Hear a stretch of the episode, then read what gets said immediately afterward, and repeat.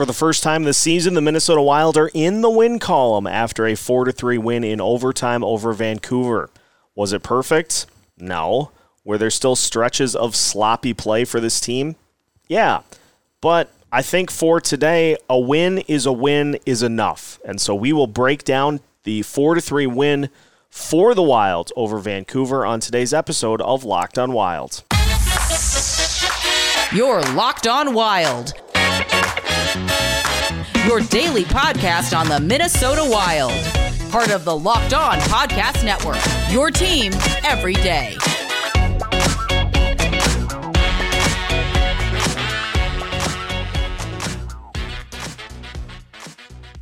What's happening, everybody? Welcome to another episode of Locked On Wild, your daily Minnesota Wild podcast, part of the Locked On Sports Podcast Network, your team every day.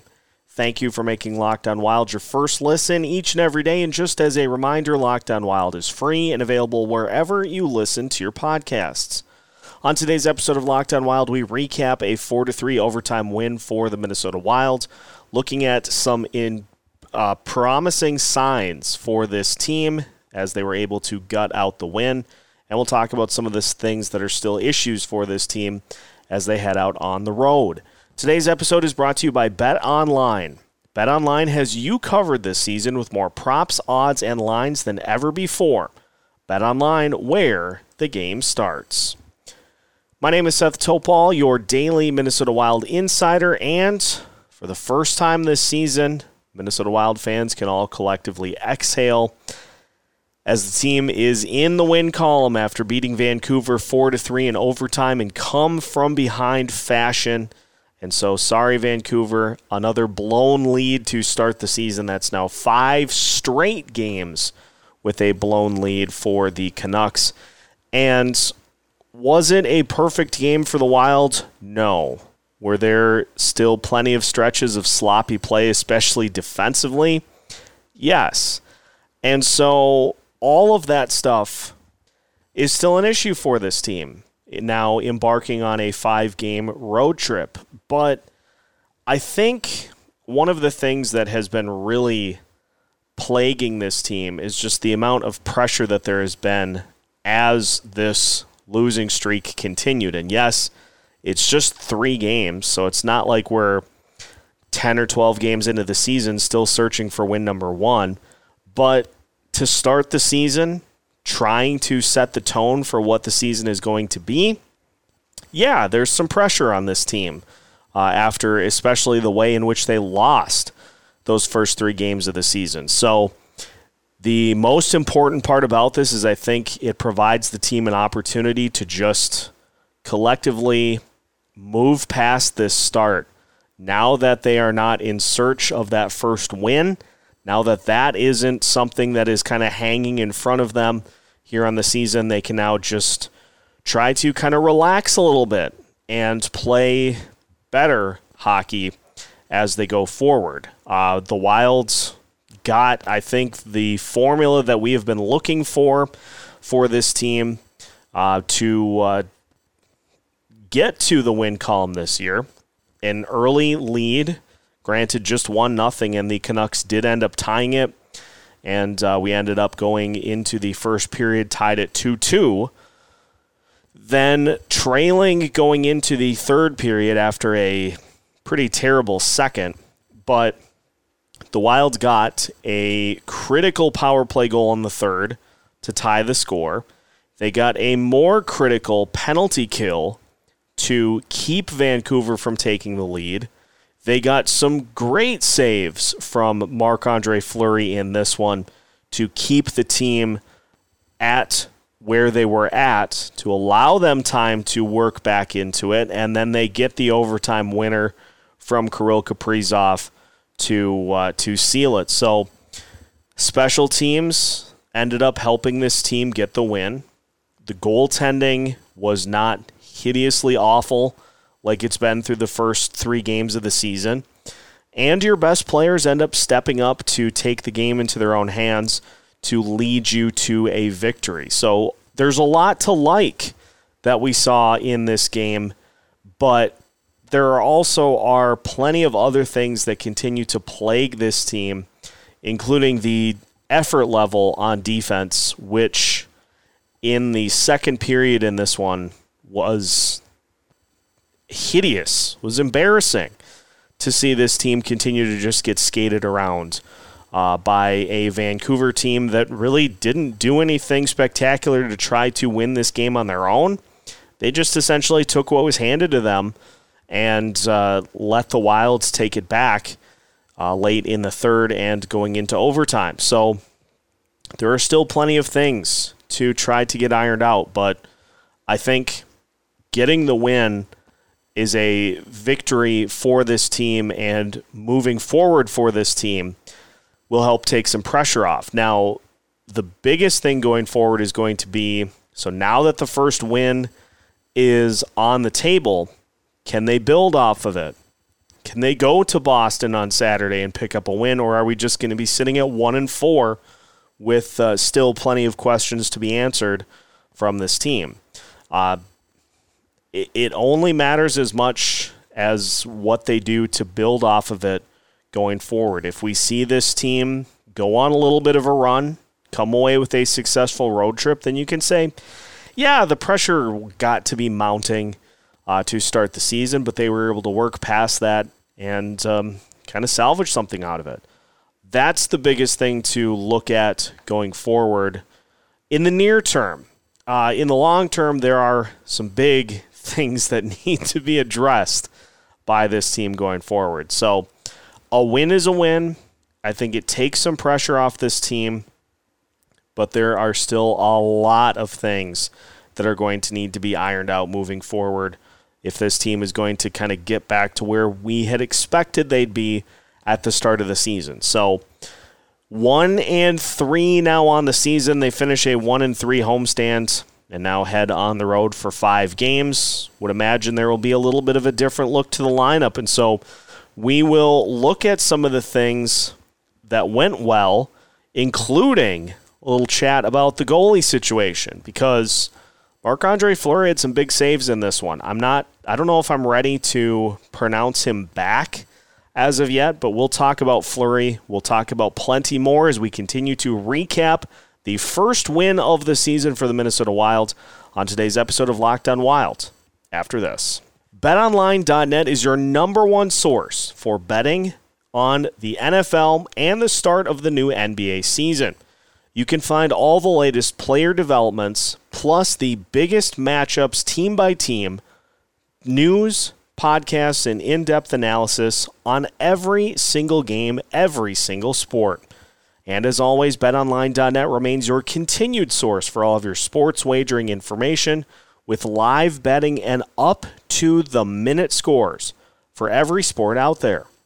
The fastest and easiest way to check in on all of your favorite games and events, including Major League Baseball, MMA, boxing, golf, the NFL, the NHL, and the NBA. So head to their website today or use your mobile device to learn more and to find more at Bet Online, where the game starts. Continuing today's episode of Locked On Wild, once again, thank you for making Locked On Wild your first listen each and every day. For your second listen, make sure that you get caught up with the Locked On Sports Today podcast, giving you a full breakdown of everything going on in the wide world of sports in 30 minutes or less. Locked On Sports Today is available wherever you listen to your podcasts, absolutely free of charge. So, Marc Andre Fleury, and this isn't setting a high bar with his best game of the season uh, against Vancouver. Now, I'm not willing to declare Marc Andre Fleury back based off of his performance, but I do want to give credit that when the game got to be 3 to 2 and whether we can play the goalie games once again, did the goalie give up the goal or did the defense give up the goal? One of the goals for sure, Matt Dumba got flat out skated past. And so the Canucks created a two on one for themselves because Matt Dumba got blown by on the ice. And so that one, I feel more comfortable putting on the defense where if Dumba simply sticks with the Canucks player that just walked right by, just, oh, Just gonna just gonna slip past you here. If he's able to keep with that guy and take that away, that is probably a goal that the Canucks don't score because you know the way Fleury was playing, he was making a lot of those types of saves for the first time this season, and so no help there. Uh, one of the other goals in which Fleury made a sprawling save with his glove, the puck um, trickled out, but the rebound went right to the waiting Canucks player, and he was able to tap it into the empty net.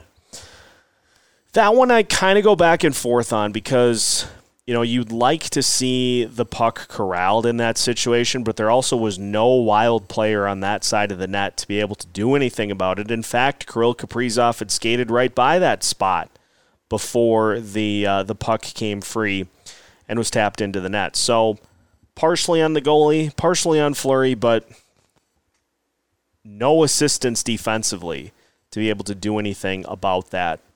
And that was the goal that made it three to two. And at that point, we're sitting in the second period and we're like, here we go again. Like this defensive coverage that the Wild are using and the effort level on defense is hideous.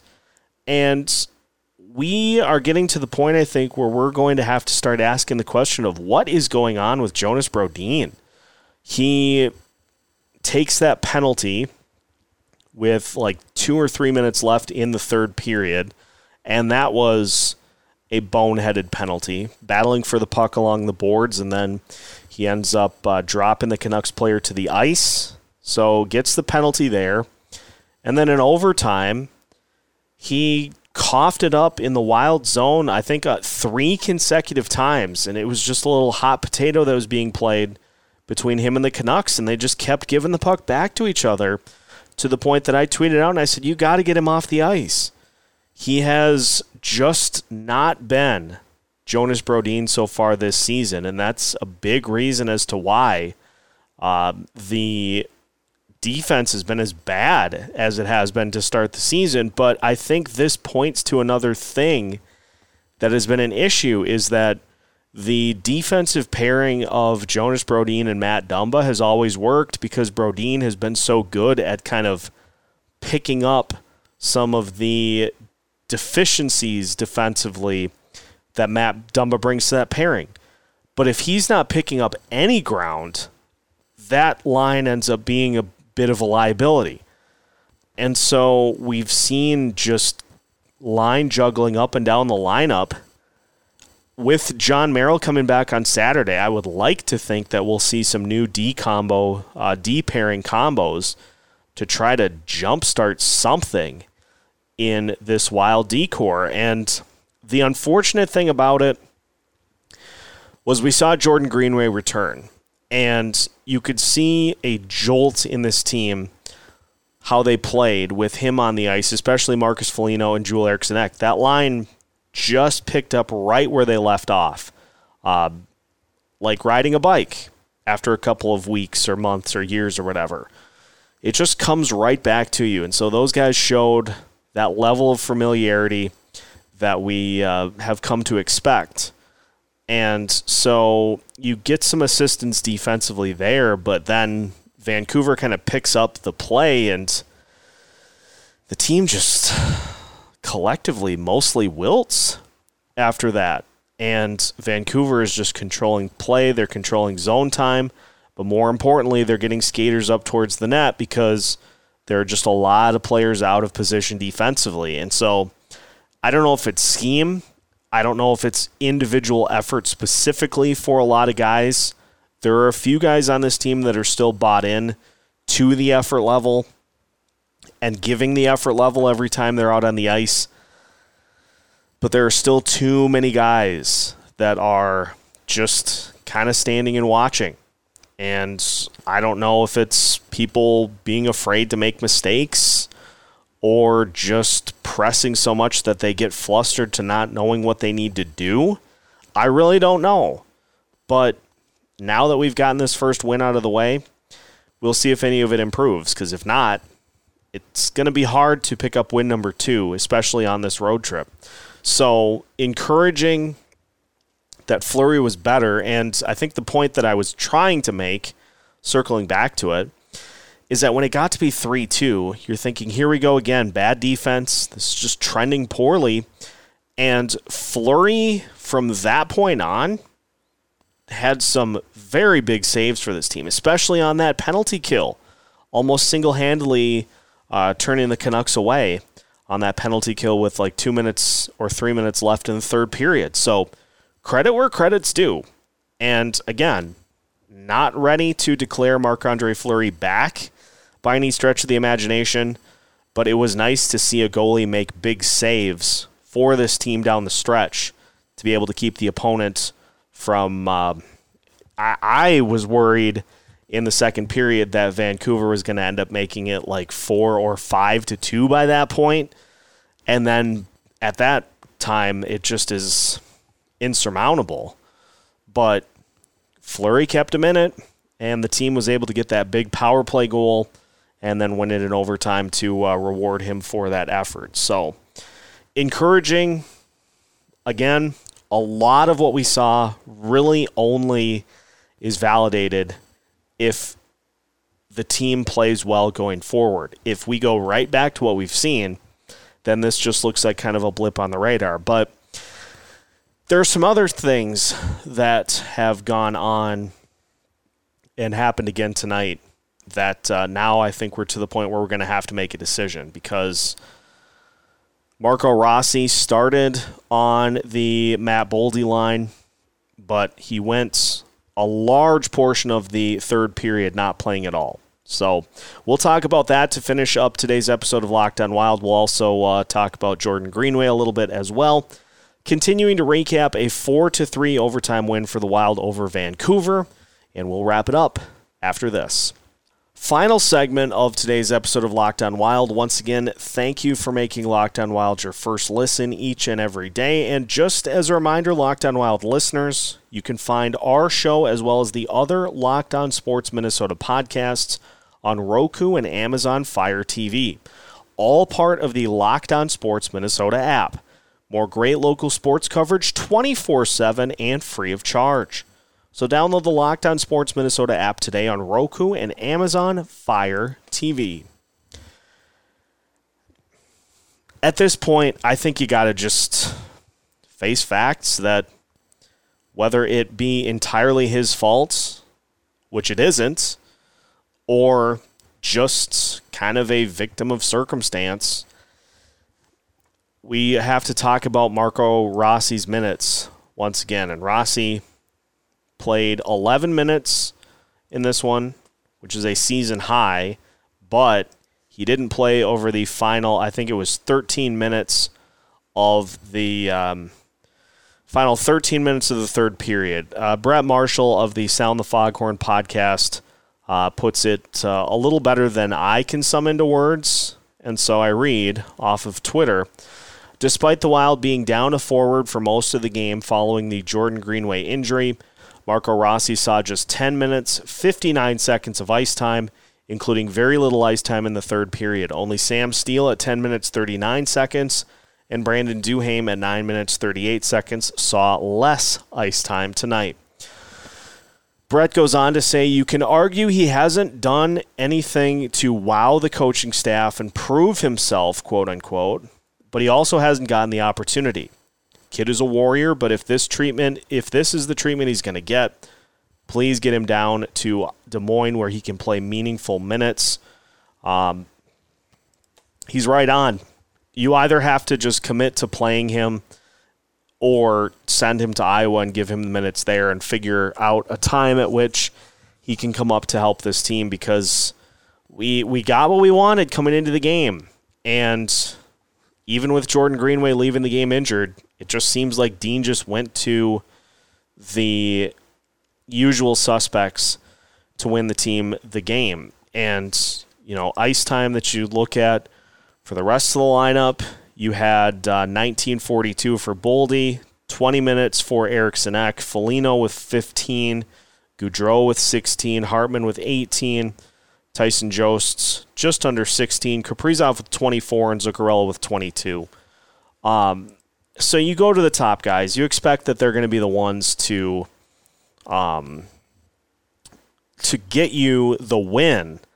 But I was a little surprised that we went right back to Ryan Hartman on the top line uh, for this game, considering that you know he had he had one play that stood out to me where he was I think right at the top of the zone and I don't know he was pretty much standing at the top of the zone and uh, the Wild were trying to get it in to the zone and there was a pass to him kind of at the back and he barely um, he barely went after it and it exited the Vancouver zone. And you couple that with turnovers. I know he did have a couple of nice passes tonight and was uh, was able to help set up one of the Wild goals, but he is far from past what has been a bad start to the season for Hartman, and so was a little surprised that he was uh, was thrown back in uh, to that top spot and continued to be played. But it's just collectively, I think for this team, the frustrating thing is just how kind of checked out players can look uh, at particular points during the game. You know, there was points in the second period where the Wild were collecting the puck behind their net and they're like 10 feet in front of the net and their passes are going all the way to the top of the Vancouver zone. Like I I think I truly think a lot of this has just been this pressure on this team to start the season is that every single player is trying to hit a home run every single time they get the puck. And so again, back to my central point through this entire episode is that I can sit here and say that, you know, the pressure has been lessened now that this team has won a game. But if they go out and they lay an egg against Boston and it just looks like it did against the Rangers or the Kings or the Avalanche, then we got to start calling into question um, several members of this team that just continue to kind of try to skate through it. So, um, I don't know what will happen with Rossi with Greenway injured. My guess is that Mason Shaw will probably be brought back up to fill that roster spot, but I really don't know what to expect in terms of roster moves for this team. Uh, embarking on this road trip through the East Coast, through Canada, and then back finishing up with Chicago. I, I really don't know what this team is going to do from a roster perspective to try to figure this out. Now, good news that we get heading out on this road trip is that Jon Merrill is he's ready to come back. So that probably means that Alex Goligoski is going to the bench.